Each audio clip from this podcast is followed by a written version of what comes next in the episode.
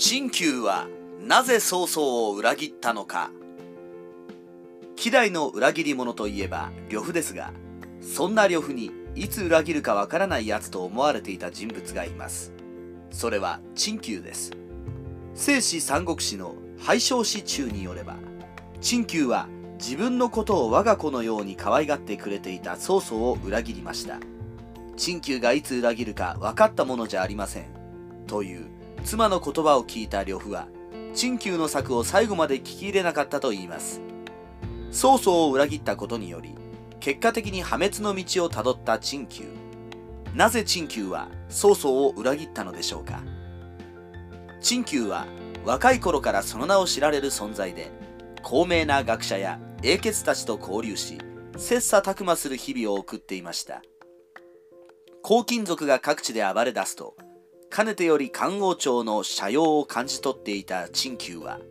現状を打破する力を持つ理想の主君を探し始めました。こうして陳旧が出会った主君が曹操だったのです。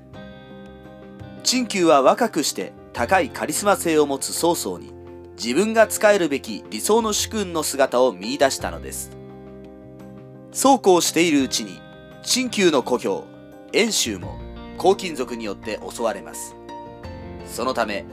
遠州志士の龍太が黄金族に立ち向かいましたがあえなく敗北して討ち死にしてしまいました。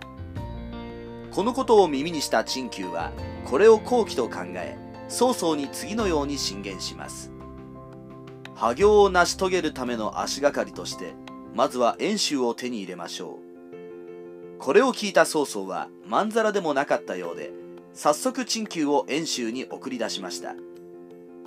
陳旧は曹操がいかに素晴らしい人物であるかを遠州の役人たちに説いて回り遠州の役人たちも陳旧のことをよく知る者たちばかりだったため役人たちも陳旧が認める人物ならと賛成。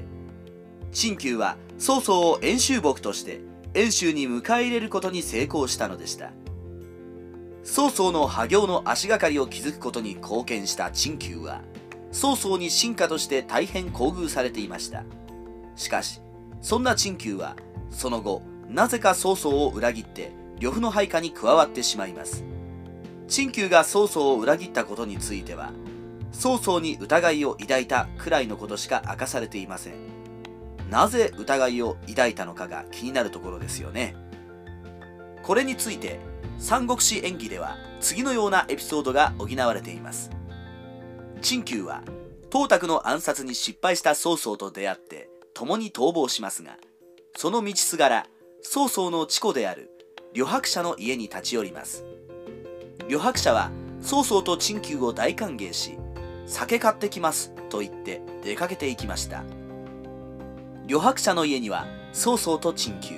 そして呂伯奢の家族と使用人たちだけが残されています。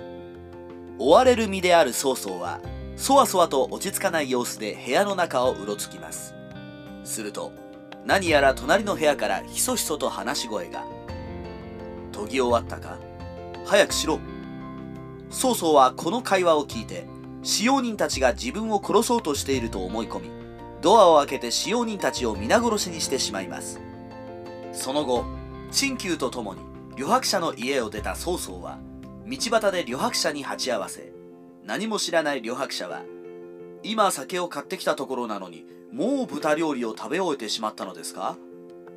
これを聞いて曹操は勘違いだと気づいたのですが思うところがあったらしく急いでいると言って通り過ぎるふりをして呂伯奢を後ろから切り殺してしまいました。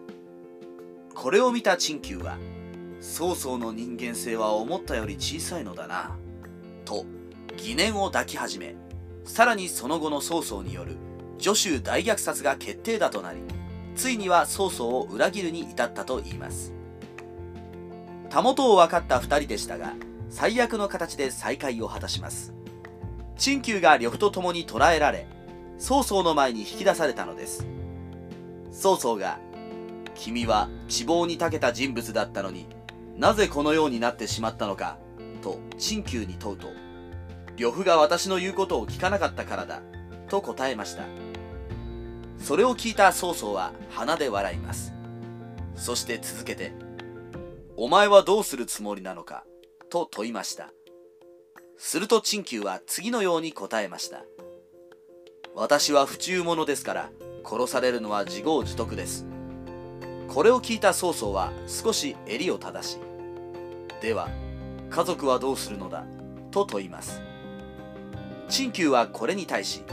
それは私がどうこうできることではなくあなたが決めることです。さあ早く私を処刑してください！と答えて表に走り出てしまったのでした。